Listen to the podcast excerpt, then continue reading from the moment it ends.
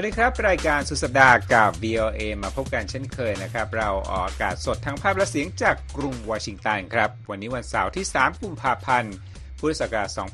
2567 ตามเวลาประเทศไทยครับ มีผมรัตพลอ่อนสนิท และคุณเยี่ยมยุทธสุทธิชยาร่วมกันดำเนินรายการครับ หัวข้อข่าวที่น่าสนใจวันนี้มีหลายเรื่องครับ ประชาชนนับพันนะครับ เดินทางหนีออกจากเมืองยานคูนิส เมื่ออิสราเอลถล่มกาซาหนัก และที่สหรัฐเพนตากอนส่งสัญญาณยกระดับการตอบโต้กองกำลังอิหร่านที่มีอิหร่านกองกำลังที่มีอิหร่านหนุนหลังนะครับ และรัฐบาลมอสโกลั่นเอกวาดอร์บ้าบินที่นำอาวุธรัสเซียไปให้สหรัฐครับ เรื่องราวเกี่ยวกับไทยยังคงเป็นข่าวพาดหัวระดับโลกนะครับ รอยเตอร์รายงานนักเคลื่อนไหวไทยเดินหน้ายื่นเอาผิดก้าวไกลปมม112 เพิ่ม และทั่วสหรัฐนะครับ ฉลองวัน Ground Hog หรือว่า Ground Hog Day เทศกาลพยากรณ์อากาศผ่านสัตว์ครับท้ายรายการเกี่ยวกับสัตว์เหมือนกันนะครับ อินเดียปล่อยนกพิราบต้องสงสัยหลังแน่ใจไม่ใช่สายลับจีน ทั้งหมดในรายการสุดสัปดาห์กับ VOA วันนี้ครับ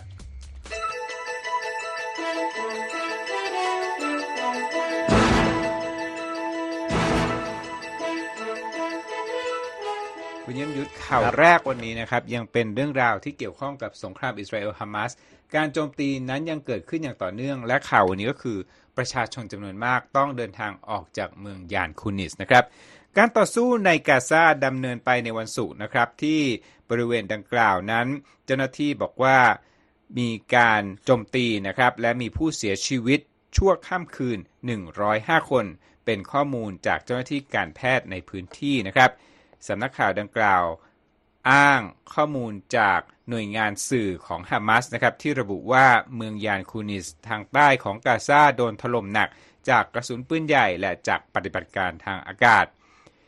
ส่วนรอยเตอร์รายงานนะครับว่าในวันศุกร์กองทัพอิสราเอลยิงใส่ชานเมืองราฟาซึ่งอยู่ทางใต้ของกาซาเช่นกัน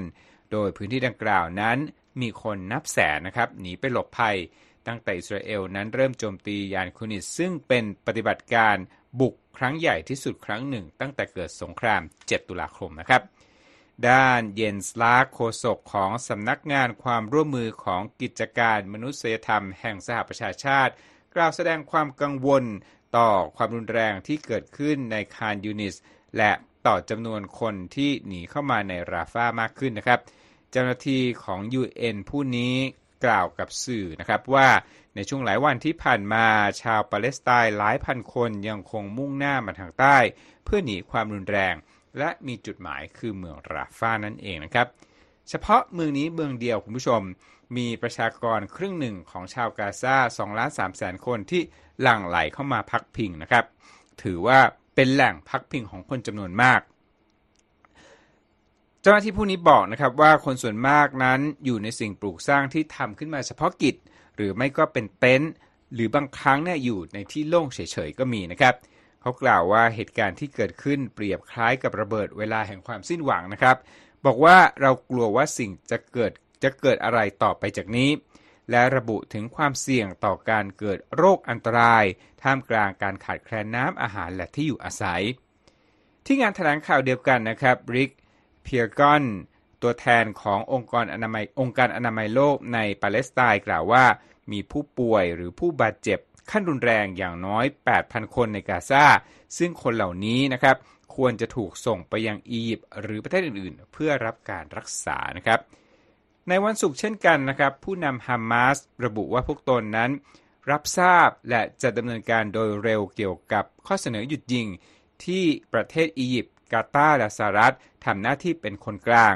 จากการหารือกันที่ปารีสเมื่อสัปดาห์ที่แล้วสำนักข่าว AFP รายงานว่าข้อเสนอดังกล่าวนั้น มีความยาว 6 หน้า และต้องการให้เกิดการหยุดยิง ระยะเริ่มต้น 6 สัปดาห์ รวมทั้งให้สามารถส่งความช่วยเหลือไปยังกาซาได้มากขึ้นนะครับสำหรับความคิดเห็นของชาวอเมริกัน อันนี้ก็น่าสนใจครับ โพลของ Associated Press NORC Center for Public Affairs นะครับ เปิดเผยว่าครึ่งหนึ่งของชาวอเมริกันวัยผู้ใหญ่นะครับ คิดว่าปฏิบัติการของอิสราเอลในกาซานั้นเป็นการทำเกินไปนะครับ จากเดิมความคิดนี้อยู่ที่ 40%ของผู้ตอบแบบสอบถามเมื่อเดือนพฤศจิกายน ซึ่งเป็นช่วงที่สงครามเกิดขึ้นไม่นานครับคุณผู้ชม อีกเรื่องหนึ่งนะครับที่เป็นเรียกว่าอยู่ในพิกัดตะวันออกกลางเช่นกัน ก็คือความขัดแย้งที่เกิดขึ้นจากกลุ่มที่อิหร่านหนุนหลังนะครับ แต่พุ่งเป้าการโจมตีมาที่สหรัฐและพันธมิตร ตอนนี้เนี่ยมีสัญญาณที่ชัดเจนมากขึ้นนะครับ จากกระทรวงกลาโหมสหรัฐนะครับ ว่าจะยกระดับการโจมตีเพิ่มมากขึ้นนะครับ จากกลุ่มที่ ถูกอิหร่านหนุนหลังอยู่ เป็นยังไงบ้างครับ คุณเยี่ยมยุทธครับคุณรัตพลเรื่องนี้ก็เป็นความขัดแย้งที่เพิ่มเข้ามาขยายออกมาจากสงครามอิสราเอลฮามาสนะฮะโดยล่าสุดสหรัฐประกาศว่าจะตอบโต้กลุ่มติดอาวุธที่อิหร่านให้การสนับสนุน ทั่วภูมิภาคตะวันออกกลางอย่างเข้มข้นขึ้น หลังเหตุโจมตีในโดรนในจอร์แดนสังหาร ทหารอเมริกัน 3 นาย และทำให้บาดเจ็บอีก 40 นายครับ ในวันพฤหัสบดีลอยออสตินรัฐมนตรีว่าการกระทรวงกลาโหมสหรัฐแถลงข่าวกับผู้สื่อข่าวเป็นครั้งแรกนะครับ หลังจากเข้ารับการรักษามะเร็งต่อมลูกหมาก เมื่อช่วงขึ้นปีใหม่ โดยเรียกการโจมตีที่เรือนนอนของทหารสหรัฐในภาคตะวันออกเฉียงเหนือของจอร์แดนว่าเลวร้ายมหัน และจะไม่ยอมทนต่อการกระทำดังกล่าว เมื่อสื่อถามว่าเหตุใดจึงเพิ่งมาทวีการตอบโต้ทั้งๆทที่สหรัฐเนี่ยถูกโจมตีในตอนออกกลางมามากกว่า 165 ครั้งแล้วนับตั้งแต่กลางเดือนตุลาคมที่ผ่านมาออสตินตอบว่าถึงเวลาแล้วที่จะทำลายแสนยานุภาพของผู้โจมตีให้มากขึ้นกว่าที่ผ่านมาด้วยหลายแนวทางนะครับ ซึ่งอาจจะรวมถึงการโจมตีทางทหารเป็นจำนวนหลายครั้งด้วย โดยออสตินยังตอบโต้แถลงการจากกลุ่มคาเทปเฮสบอลา ซึ่งเป็นกองกำลังติดอาวุธในอิรักที่อิหร่านให้การสนับสนุน ที่ออกมาระบุว่าจะหยุดพักการโจมตีสหรัฐก่อน โดยออสตินกล่าวว่าท่าทีเช่นนั้นที่ออกมาหลังจากเหตุการณ์ในจอแดนเกิดขึ้นเนี่ยเป็นท่าทีที่อาจจะสายเกินไปหน่อย โดยรัฐมนตรีกลาโหมสหรัฐยังกล่าวด้วยว่า พวกเราจะนำตัวคนที่เกี่ยวข้องในเรื่องนี้มารับผิดชอบครับ ด้านสำนักข่าว CBS รายงานในวันพฤหัสบดีว่าประธานาธิบดีโจไบเดนแห่งสหรัฐ ได้อนุมัติแผนสำหรับการโจมตีที่กินเวลาหลายวัน ต่อเป้าหมายที่รวมถึงกำลังพลและสิ่งปลูกสร้างของอิหร่าน ทั้งในพื้นที่อิรักและซีเรีย ซึ่งตรงนี้ก็มีความพิเศษนะครับ เพราะว่าถ้าหากไม่นับการโจมตีเมื่อ 4 มกราคมในกรุงแบกแดด ที่สังหารผู้นำกองกำลังฮารากัตอัลนูจาบาที่อิหร่านหนุนหลังอยู่นั้น การโจมตีของสหรัฐที่เหลือที่ผ่านมานั้น มุ่งเป้าไปที่สถานที่และคลังโกดังมากกว่าการโจมตีตัวกำลังพลครับคุณรัตพลครับทั้งนี้ครับแม้มีเสียงวิจารณ์ว่าการออกมาประกาศของรัฐบาลวอชิงตันเช่นนี้ จะเป็นการส่งสัญญาณให้กลุ่มติดอาวุธเนี่ยเตรียมตัวหรือเปล่า ออสตินระบุว่าจะไม่คาดการอะไรในประเด็นนี้ และพวกเราจะทำสิ่งที่จำเป็น เพื่อปกป้องกองทัพและผลประโยชน์ของพวกเรานั่นคือสิ่งที่ออสตินกล่าวครับ ในประเด็นที่เรือสินค้าในทะเลแดงถูกกลุ่มฮูตีในเยเมน เข้าโจมตีอย่างต่อเนื่อง ออสตินกล่าวนะครับว่าเป้าหมายของสหรัฐ คือการเดินหน้าทำลายแสนยนภาพของกลุ่มฮูตี และเรียกร้องไปยังอิหร่านให้เลิก หรืองดจัดส่งอาวุธสงครามที่มีความก้าวหน้า ที่ถูกนำไปใช้โจมตีเรือ โดยนับตั้งแต่กลางเดือนพฤศจิกายนครับ กลุ่มฮูตีมีปฏิบัติการโจมตีเรือมาแล้วเกือบ 40 ครั้ง ซึ่งรวมถึงการจู่โจมต่อเนื่องในวันพฤหัสบดีที่ผ่านมา โดยกองบัญชาการภูมิภาคเอเชียตะวันออกเอเชียกลางและตะวันออกกลาง ระบุว่าปฏิบัติการในวันพฤหัสบดีบริเวณอ่าวเอเดนของเยเมน เริ่มต้นจากการโจมตีด้วยโดรน ตามมาด้วยโดรนติดระเบิด และขีปนาวุธสำหรับยิงเรือ โดยแถลงการจากเซนคอมนะครับระบุว่าพวกเขาทำลายโดรนได้แล้วก็ขีปนาวุธก็ยิงไม่ถูกเรือเป้าหมาย โดยเมื่อเดือนมกราคมที่ผ่านมาสหรัฐได้ใส่ชื่อกลุ่มกบฏฮูตีในเยเมน กลับเข้าสู่บัญชีรายชื่อผู้ก่อการร้ายอีกครั้งครับ ครับและสดๆร้อนๆนะครับ คุณเยี่ยมยุทธสำนักข่าวเอพีรายงานนะครับ ว่ากองกำลังสหรัฐนั้นได้ปฏิบัติการโจมตีทางอากาศ ต่อเป้าหมายหลายแห่งนะครับ นับ 10 แห่งที่อยู่ในอิรักแล้วก็ซีเรีย โดยเป้าหมายเหล่านั้นเป็นสถานที่ที่กลุ่มที่ติดอาวุธที่มีอิหร่านหนุนหลังนั้นใช้ปฏิบัติการนะครับ นั่นก็เป็นรายงานล่าสุดนะครับ โดยการเปิดเกมครั้งนี้ของสหรัฐนั้นเป็นการโจมตีเพื่อเป็นการตอบโต้จากที่ กองกำลังที่มีอิหร่านหนุนหลังนั้น สังหารทหารอเมริกันที่จอร์แดน 3 รายเมื่อช่วงสุดสัปดาห์ที่ผ่านมานะครับ ประธานาธิบดีโจไบเดนนั้นได้กล่าวในถแถลงการนะครับ บอกว่าสหรัฐนั้นไม่ต้องการที่จะแสวงหาความขัดแย้งในตะวันออกกลางและที่ใด ๆ ในโลกนะครับ แต่ว่าผู้ใดก็ตามที่พยายามทำให้เราอยู่ในความมีความอันตรายนั้น ก็จะต้องถือว่า เราต้องตอบโต้นะครับนั่นก็เป็นแถลงการของประธานาธิบดีโจไบเดนสดสดร้อนๆเลยครับในเรื่องนี้นะครับคุณผู้ชมกำลังอยู่ในรายการข่าวสดสายตรงจาก Voice of America ภาคภาษาไทยจากกรุงวอชิงตันนะครับ อีกข่าวหนึ่งคุณเยี่ยมยุทธครับ เป็นเรื่องของความขัดแย้งหรือว่าความตึงเครียดระหว่างสหรัฐและและเอ่อรัสเซียรัสเซียนะครับ สืบเนื่องมาจากสงครามในยูเครนนะฮะ ล่าสุดนะครับกระทรวงการต่างประเทศ รัสเซียนั้นประนามเอกวาดอร์ทีนี้ที่ตัดสินใจมอบอาวุธยุทโธปกรณ์ที่ทำโดยรัสเซียนะไปให้กับสหรัฐสำหรับการใช้ในยูเครนนะครับนี่เป็นรายงานของรอยเตอร์ที่อ้างอิงสื่อ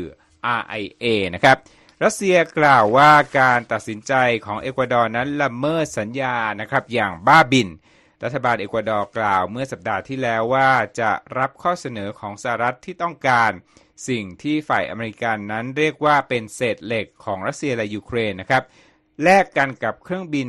เครื่องขอโทษครับเครื่องมืออันล้ำสมัยจากสหรัฐมูลค่า 200 ล้านดอลลาร์นะครับสหรัฐกล่าวว่าอาวุธที่ใช้ที่จะได้จากเอกวาดอร์นั้นจะถูกส่งไปยังยูเครนเพื่อช่วยสนับสนุนทหารของยูเครนที่ต่อสู้กับรัสเซียในสนามรบนะครับ ด้านมาเรีย ซาคาโรวานะครับโฆษกกระทรวงการต่างประเทศของรัสเซีย กล่าวกับสื่อ RIA ว่า การตัดสินใจของเอกวาดอร์เกิดขึ้นภายใต้แรงกดดันจากภายนอกนะครับ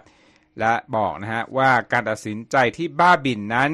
เป็นของฝ่ายเอกวาดอร์เกิดขึ้นภายใต้แรงกดดันอย่างรุนแรงจากกลุ่มภายนอก และบอกด้วยว่าหุ้นส่วนของเรา ซึ่งหมายถึงหุ้นส่วนของรัสเซียเนี่ยทราบดีเกี่ยวกับเงื่อนไขของสัญญาเรื่องอาวุธ ซึ่งรวมถึงภาระผูกพันที่ต้องใช้อุปกรณ์ให้เป็นไปตามวัตถุประสงค์ที่ระบุไว้ และไม่ควรที่จะส่งต่ออาวุธเหล่านี้ให้กับบุคคลที่ 3 โดยไม่ได้รับความตกลงที่เกี่ยวข้องจากทางฝั่งรัสเซียนะครับ เจ้าที่เอกวาดอร์เคยกล่าวนะครับว่ารัฐบาลมอสโกนั้นไม่ต้องการให้เกิดการแลกอาวุธนี้กับสหรัฐ แต่ทางเอกวาดอร์ระบุว่า นั่นเป็นสิทธิ์ของเราที่สามารถพึงทำได้เช่นกันนะครับ ครับ ข่าวช่วงแรกวันนี้มีแต่ข่าวเรื่องความขัดแย้งเท่านั้นเลยคุณผู้ชม แต่ว่าเรายังมีข่าวสารที่น่าสนใจอื่นๆนะครับ โดยเฉพาะรายการของเรานะครับ มีรายการพอดแคสต์ของคุณเยี่ยมยุทธนะครับที่เป็นเรื่องราวที่เชื่อมระหว่างไทยกับสหรัฐ ชื่อรายการอะไรครับ ชื่อรายการคุยข้ามโลกครับ เป็นประเด็นเป็นรายการที่นำเอาเรื่องที่คนสนใจต่างประเทศมาร้อยเรียงกับประเด็นที่คนไทยให้ความสนใจครับคุณรัตพลครับก็ติดตามเราได้นะครับ คนที่ดู livestream ตอนนี้อยู่นะครับ บอกได้เลยว่า ช่วงท้ายรายการนะครับ จะได้เห็นภาพที่สัตว์อย่างกราวด์ฮอกเนี้ยหน้าตาเป็นยังไงนะครับ กดไลฟ์กดมาดู livestream ของเรานะครับ ทั้ง subscribe ช่องทาง YouTube แล้วก็ follow เราทาง Facebook VOA ไทยครับ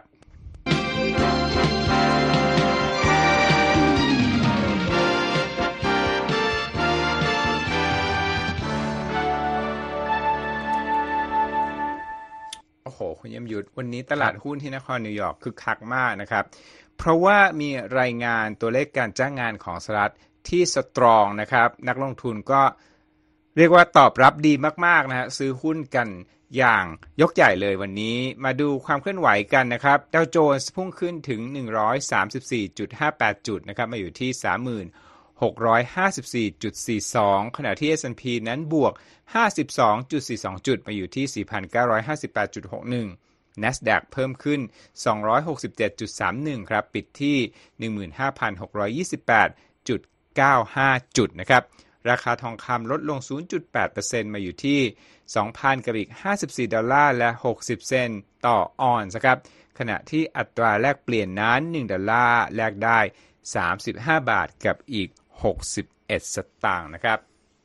และคนที่ติดตามข่าวการเมืองไทยนะครับครับหรือว่าคนที่ไม่ติดตามก็ปฏิเสธได้ยากนะว่าไม่รู้ข่าวนี้ก็คือข่าวคำตัดสินของศาลรัฐธรรมนูญที่เกี่ยวข้องกับการรณรงค์เรื่องการแก้ไขม .112 ของพรรคก้าวไกลนะครับ ก็เป็นข่าวคนไทยก็คงทราบนะครับ คนไทยก็คงได้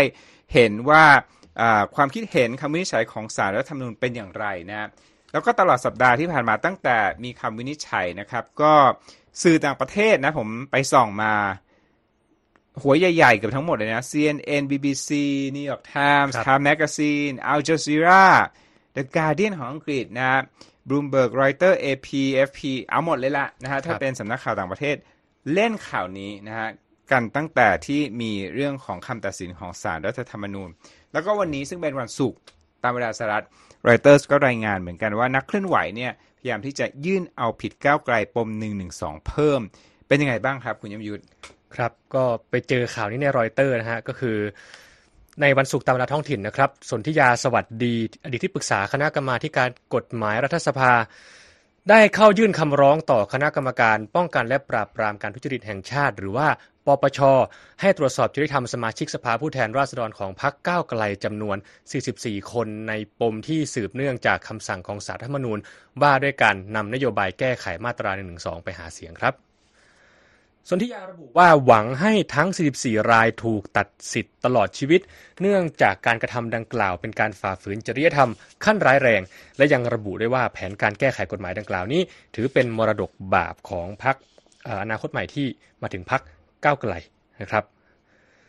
พรรคก้าวไกลได้รับคะแนนเสียงมากที่สุดในการเลือกตั้งทั่วไปเมื่อปีที่แล้ว โดยมีนโยบายหาเสียงหลายประเด็น เช่น ทลายทุนผูกขาด ลดอิทธิพลของกองทัพในการเมือง รวมถึงข้อเสนอแก้ไขมาตรา 112 หรือที่รู้จักกันในชื่อของอกฎหมายหมิ่นพระบรมเดชานุภาพนะครับ โดยประเด็นนี้กลายเป็นประเด็นที่ทำให้เป็นหนึ่งในเงื่อนไขทำให้ไม่สามารถจัดตั้งรัฐบาลได้ หลังมาเชิญแรงต่อต้านจากสมาชิกสภานิติบัญญัติ โดยเฉพาะสมาชิกวุฒิสภาที่ได้รับการแต่งตั้งจากทหาร โดยคำร้องของสนธิยาพุ่งเป้าไปที่สสก้าวไกลจำนวนรวม 44 คน ซึ่ง 29 คนในนั้นยังดำรงตำแหน่งอยู่ครับ คำพิพากษาสารธรรมนูญเมื่อวันพุธระบุว่าการหาเสียงด้วยนโยบายแก้ไขมาตรา1นึเป็นการใช้สิทธิและเสรีภาพ เพื่อล้มล้างการปกครองระบอบประชาธิปไตย อันมีพระมหากษัตริย์ทรงเป็นประมุขและสั่งให้ยุติการกระทำหลังมีคำพิพากษาครับหนึ่งวันต่อมาเรืองไกรลีกิจวัฒนะสมาชิกพรรคพลังประชารัฐได้เข้ายื่นคำร้องต่อคณะกรรมการจัดการการเลือกตั้ง ให้ยุบพรรคก้าวไกลนะครับ นอกจากนั้นสื่อบลูมเบิร์กยังรายงานด้วยว่าธีรยุทธ์สุวรรณเกษรทนายความอิสระ เป็นอีกคนที่ยื่นเรื่องแบบเดียวกัน ต่อกกต. เพื่อพิจารณายุบพรรคก้าวไกล และตัดสิทธิ์ทางการเมืองของกรรมการบริหารเป็นเวลา 10 ปี ซึ่งในกรณีของสนธิยาที่คุณสนธิยาที่มีการยื่นในวันศุกร์ครับก็ยื่นขอให้ตัดสิทธิ์การเมืองตลอดชีวิตนะครับ ครับ การติดตามข่าวนี้นะครับ โดยสื่อต่างประเทศก็เป็นสัญญาณหนึ่งนะว่าข่าวจากไทยนั้นก็ได้รับความสนใจระดับนานาชาติ และถ้ามีความคืบหน้าอย่างไรนะครับ VOA ไทยก็จะนำปฏิกิริยาของสื่อต่างชาติมาเล่าให้ฟังนะครับเอาละช่วงท้ายรายการที่ผมเกริ่นไว้ คุณยมยุทธสัตว์นะฮะที่คนอเมริกันใช้เป็นเครื่องทำนาย เครื่องอเป็นสัญญาณว่า เอ๊เราจะหนาวต่อ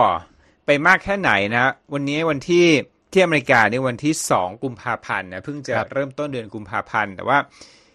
ไปทางใต้ของสหรัฐมาไม่นานนี้ขับรถประมาณ 4 ชั่วโมงจากกรุงวอชิงตัน ได้เห็นดอก daffodil ที่เป็นดอกสีเหลืองๆนะเริ่มผุดขึ้นมาแล้วเป็นสัญญาณของฤดูใบไม้ผลิที่จะมีดอกไม้สีสันสดใสนะครับ ที่กรุงวอชิงตันก็จะได้เห็นดอก cherry blossom หรือดอกซากุระนะครับที่ Basin นะฮะ Tidal Basin ไม่ไกลจากที่ทำงานของเราริมแม่น้ำโปโตแมคใช่ หลายคนก็สงสัยว่าเออแล้วจริงๆแล้วเนี่ยบางทีพอเห็นสัญญาณของฤดูใบไม้ผลิ เริ่มเห็นสีของดอกไม้ที่สดใสแล้วเนี่ยมันจะมีหักมุมไหมหิมะจะตกลงมาไหมนะเขาก็อาศัยสัตว์นี่แหละนะ เป็นเครื่องช่วยพยากรณ์นะซึ่งสิ่งหนึ่งที่เป็นเรียกว่าคู่กับประเพณีของอเมริกาวันที่ 2 กุมภาพันธ์ก็คือวันกราวฮอกเขาไปพึ่งน้องกราวฮอกซึ่งเป็นสัตว์ชนิดหนึ่งที่คุณยิ่มุจะเล่าให้ฟังเนี่ยในการทำนายว่าเราจะหนาวต่อหรือว่าความอบอุ่นและสีสันของฤดูใบไม้ผลิจะมาเร็วๆนี้ใช่ไหมครับ ใช่ครับ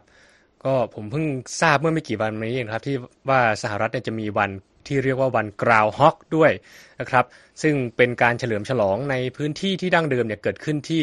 รัฐเพนซิลเวเนีย ก่อนที่ความนิยมจะกระจายไปทั่วสหรัฐนะครับครับ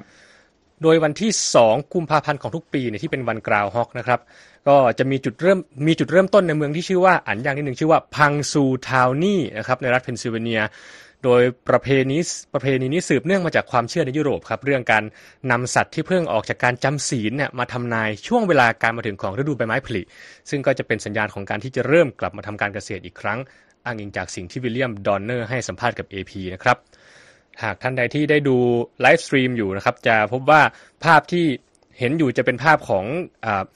งานวันกราวฮอกที่เมืองพังสุเทานี่ครับที่มีผู้คนไปรวมตัว เขาก็จะแต่งตัวกันแบบ สมัยยุคก่อนเลยนะใช่ครับใช่ครับเขาก็จะไปรวมตัวกันที่บ้านของเจ้าฟิลนะครับที่เป็นตัวกราวฮอกที่เอามาใช้ทำนายพยากรณ์อากาศนะครับ ถามว่ากกราวฮอกหน้าตาเป็นยังไงนะครับ ก็จะเป็นน้องสัตว์หน้าขนนะครับ ที่เป็นรูปร่างคล้ายตุ่น แล้วก็คล้ายกับจะบอกว่าคล้ายคาปิบาร่าก็ไม่ไม่เชิงไม่ได้นะครับคนจะยกชูขึ้นมาแบบนี้ไม่ได้นะถ้าเป็นคาปิบาร่าคล้ายคล้ายคล้าย ตัวบีเวอร์นิดหนึ่งคล้ายตัวนากนิดหน่อยผสมผสมกันนะครับ แต่ว่าอย่างไรก็ตามประเพณีนี้นะครับก็คือจะให้น้องฟิลเนี่ยออกมาจากบ้านแล้วคนก็จะดูว่าตอนที่ออกมาจากบ้านในช่วงเช้าตรู่เนี่ยเจ้าฟิลเห็นเงาของตัวเองหรือเปล่า ถ้าเห็นเงาของตัวเอง แปลว่าฤดูหนาวจะยังปกคลุมสหรัฐไปอีก 6 สัปดาห์ แต่ถ้าเกิดไม่เห็นเงาของตัวเอง ก็เป็นสัญญาณพยากรณ์ว่าฤดูใบไม้ผลินี้จะเริ่มขึ้นแล้ว ซึ่งปีนี้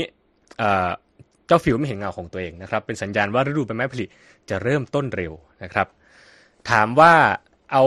สัตว์มาพยากรณ์อากาศอย่างนี้จริงหรือจ้อจี้นะครับ ก็อ้างอิงข้อมูลจากหน่วยงานที่ทำสถิติเรื่องนี้ที่เมกาดูจริงจังมากนะครับ มีหน่วยงานที่บันทึกว่าคำพยากรณ์ของเจ้า groundhog เจ้าฟิลเนี่ยเชื่อถือได้แค่ไหน ก็คือศูนย์ข้อมูลสิ่งแวดล้อมแห่งชาติครับ ได้มีการบันทึกสภาพอากาศเพื่อเปรียบเทียบกันเอาไว้ และพบว่าตั้งแต่ปีคศ 2014 ถึงปี 2023 เจ้าฟิลทำนายอากาศถูกต้อง 30%โอ้ความแม่นอยู่ที่ระดับ 30%ก็ถ้าเป็นการพนันขันต่อก็เรียกว่าอยู่ในอัตราที่พอจะรับได้นะครับเอาสนุกมากกว่าเอาแม่นละกันจริงจริงครับ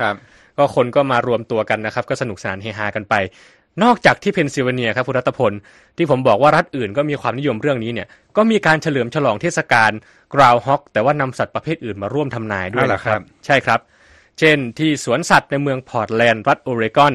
เขาใช้บีเวอร์ครับที่ชื่อว่าฟิลเบิร์ดก็เอาบีเวอร์เนี่ยมาเลือกม้วนกระดาษบนตอไม้ว่าฤดูหนาวจะยังคงอยู่ต่อไปหกสัปดาห์ หรือว่าจะจะเกิดฤดูใบไม้ผลิเร็วขึ้นนะครับให้บีเวอร์เสี่ยงทายนะใช่ครับหยิบ หยิบม้วนกระดาษทำนาย ใช่ครับ แต่ว่าของที่ Punxsutawney น้อง groundhog เนี่ยใช้เงาเป็นตัวทำนาย ใช่ครับ ที่อื่นก็ใช้สัตว์อื่น แล้วก็เอาเงาเป็นตัวทำนายเหมือนกัน แต่ว่าอันนี้ที่เรายกตัวอย่างมาที่จะไฮไลท์อีกอันนึง ก็คือที่รัฐนอร์ทแคโรไลนาครับ อันนี้เป็นกระรอกขาวครับที่ชื่อว่า Pisgah Penny อันนี้พยากรณ์ต่างออกไปนะครับ แทงสวนก็บอกว่าฤดูหนาวจะยังดำเนินไปอีก 6 สัปดาห์ นอกจากนั้นนะครับ ยังมีการทำนายเรื่องอื่นด้วย ก็คือทีมแคนซัสซิตี้ชีฟจะเป็นผู้ชนะการแข่งขันศึกซูเปอร์โบวล์ไปถึงเรื่องนั้นเลย ใช่ครับ คือถือโอกาสทำนายแล้วก็ทำนายพ่วงกันไปด้วยนะครับ ไม่เพียงแค่นั้นนะครับ ในหลายพื้นที่ของสหรัฐก็ได้ร่วมสนุกกันไปกับการทำนายทายทัก ด้วยสัตว์นานาชนิด เช่น เต่าเอยสล็อตเอยอันนี้ไม่รู้ต้องรอนานกี่ชั่วโมงนะครับ รวมถึงหุ่นหรือดูหนึ่งเลยนะ ใช่ครับ กว่าจะทำนายได้เป็นไม้ผลิมาแล้วนะครับ รวมถึงหุ่นสตัฟของกราวฮอก ไปจนถึงให้คนแต่งตัวเป็นกราวฮอกก็มีเหมือนกันครับโอ้ขัดแคลนขัดแคลนไม่มีกราวฮอกไม่เป็นไรให้แต่ว่าที่อาจจะขัดกับการเดาโดยสัญชาตญาณก็คือว่า ถ้าไม่เห็นเงา ไม่เห็นเงานะ จะอุ่นขึ้นเร็ว เออ อันนี้ผมว่าน่าสนใจ แต่ว่าถ้าเห็นเงาเนี่ยจะหนาวต่อไปหกสัปดาห์ อันนี้ย้ำเผื่อไปออกข้อสอบสปชกันนะครับ เอาล่ะ ข่าวสุดท้ายปิดรายการวันนี้นะฮะเอาเป็นเรื่องสัตว์อีกแล้วคุณยมยุทธ เป็นเรื่องนก เป็นเรื่องนกพิราบที่อินเดีย คือมีเหตุต้องสงสัยนะว่านกพิราบตัวหนึ่งเนี่ยเป็น spy แล้วก็เป็น spy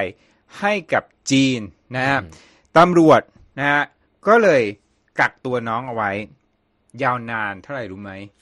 เท่าไหร่แปดเดือนนะกักตัวนกพิราบตัวนี้เนี่ยตั้งแปดเดือนตั้งแต่เรากลางปีที่แล้วว่างั้นเถิดนะครับ โดยสงสัยนะ เพราะว่า ที่ขาของนกพิราบที่ถูกจับตัวเนี่ยเขาบอกว่ามีเป็นห่วงแล้วก็ห่วง มีอักษรที่เป็นคล้ายๆภาษาจีนนะฮะก็เลยจับตัวได้ที่มุมไบนะครับ โดยตำรวจส่งตัวไปที่โรงพยาบาลสัตว์แห่งหนึ่งที่มุมไบนะครับในช่วงที่พยายามเก็บข้อมูลตรวจสอบหาความจริงต่างๆนะครับ ในที่สุดคุณเยี่ยมยุทธก็ ความจริงก็ไขกระจ่างออกมาว่าแท้จริงแล้วเนี่ย ไม่ใช่เป็นนกพิราบสอดแนม ไม่ใช่นาตาชา แต่น้องเนี่ยเป็นนกเพื่อการแข่งขันนะแล้วก็บินหลุดออกมาจากไต้หวันนู่นน่ะนะครับก็ภาษาจีนที่คงเห็นก็คือเป็นภาษาจีนนั่นแหละ แต่ว่าไม่ได้มาจากจีนแผ่นดินใหญ่ ไม่ใช่เป็นของรัฐบาลปักกิ่งส่งมาสอดแนมอินเดีย แต่ว่าเป็นนกพิราบแข่งขัน หลุดมาจากไต้หวันนะต่อมาก็ในที่สุดแล้วก็เมื่อคลี่คลายแล้วก็ เจ้านกตัวนี้ก็ถูกปล่อยให้มีอิสระอีกครั้งหนึ่งในวันอังคารที่ผ่านมานี้เองนะครับ AP ก็พยายามที่จะสอบถามข้อมูลไปยังตำรวจ แต่ว่ายังไม่ได้รับความเห็นในเรื่องนี้จากตำรวจนะครับ ครั้งนี้ไม่ใช่ครั้งแรกคุณผู้ชมที่นกเนี่ยถูกสงสัยจากเจ้าหน้าที่ความมั่นคงว่าเป็นสายลับ หรือว่าเป็นนกนาตาชาหรือนกสายลับนะครับ เพราะว่าเมื่อ 4 ปีก่อนนะครับตำรวจในเขตแคชเมียร์ซึ่ง เป็นแคชเมียร์ที่อยู่ภายใต้การครอบครองการควบคุมของอินเดีย มีนกตัวหนึ่งถูกคุมตัวในข้อหาสอดแนมเช่นกันนะครับถือว่าเป็นคดีดังในหมู่นกเลยก็ได้ได้นะครับ แต่แท้จริงนะครับเป็นนกของชาวประมงที่อยู่ในปากีสถานก็คือบินมา แต่ว่าไปบินมาที่จุดอ่อนไหว ไปบินผ่านจุดที่มีหน่วยทหารแน่นเลยนะฮะระหว่างอินเดียและปากีสถาน ซึ่งทั้งสองประเทศนี้ก็เป็นประเทศที่มีอาวุธนิวเคลียร์เพราะนั้นข้อมูลที่อ่อนไหวเซนซิทีฟต่างๆเนี่ยเจ้าหน้าที่ก็เลยเป็นกังวลนะฮะเมื่อทราบแน่ชัดว่าไม่ได้มาสืบราชการลับ นกตัวนี้ก็ได้รับอิสรภาพอีกครั้งหนึ่งนะแล้วก็มีครั้งหนึ่งคุณยมยุทธครับ อันนี้เกิดขึ้นเมื่อปี 2016 นกตัวหนึ่งโดนจับแบบเดียวกันนะฮะเจ้าหน้าที่พบว่ามีคำขู่ติดอยู่กับนก แล้วก็เป็นคำขู่ ต่อนายกรัฐมนตรีอินเดียนเรนทราโมดีสัดด้วยนะครับ แต่ในที่สุดแล้วก็ได้รับการปล่อยไปเช่นกันนะฮะก็เป็นเรื่องราวสัตว์สองเรื่องที่นำมาปิดท้ายวันนี้นะครับ แล้วก็อย่างน้อยถ้าคุณเชื่อกราวฮอกที่พังสถานีคุณก็มั่นใจว่าอีกไม่นานนะครับ จะได้เห็นการเปลี่ยนแปลงในเชิงอบอุ่นมากขึ้นนะครับ ก็ไม่รู้ว่าคุณจะหวังยังไงนะ แต่ว่าผมอะหวังที่จะให้รูมาพลิเกิดขึ้นเร็วๆครับเช่นกันณยงคยุทธรับ ครับเอาละครับทั้งหมดก็เป็นข่าวสารแล้วก็เนื้อหาข้อมูลที่น่าสนใจนะครับ จากรายการสุดสัปดาห์กับ VOA วันนี้ครับ ผมรัตพลอ่อนสนิท และคุณเยี่ยมยุทธสุธิฉายาต้องลาไปก่อน สวัสดีครับ สวัสดีครับ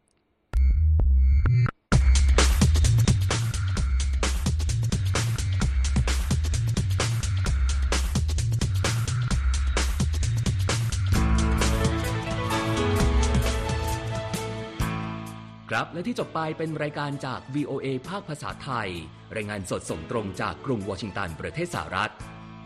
คุณผู้ฟังสามารถติดตามข่าวสารจากทั่วโลกได้ในทุกที่ทุกเวลาที่เว็บไซต์ voa thai com รวมถึงทุกช่องทางในโซเชียลมีเดีย Facebook YouTube Twitter และ Instagram เริ่มต้นวันด้วยการอัปเดตข่าวสารจากทั่วโลก ผ่านรายการข่าวสดสายตรงจาก VOA ภาคภาษาไทย และสุดสัปดาห์กับ VOA ทั้งยังเรียนรู้เรื่องราวทางวัฒนธรรม และไลฟ์สไตล์ ผ่านรายการภาษาอังกฤษแบบอเมริกันของเรา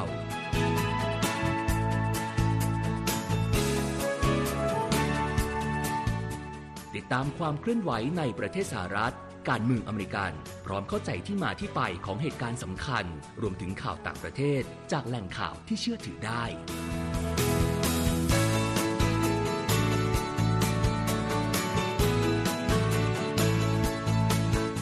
นอกจากนี้ VOA ยังมีบทสัมภาษณ์และคอนเทนต์แบบ Exclusive จากบุคคลที่น่าสนใจหลากหลายวงการ และยังมีเรื่องราวของคนไทยในประเทศสหรัฐอีกด้วย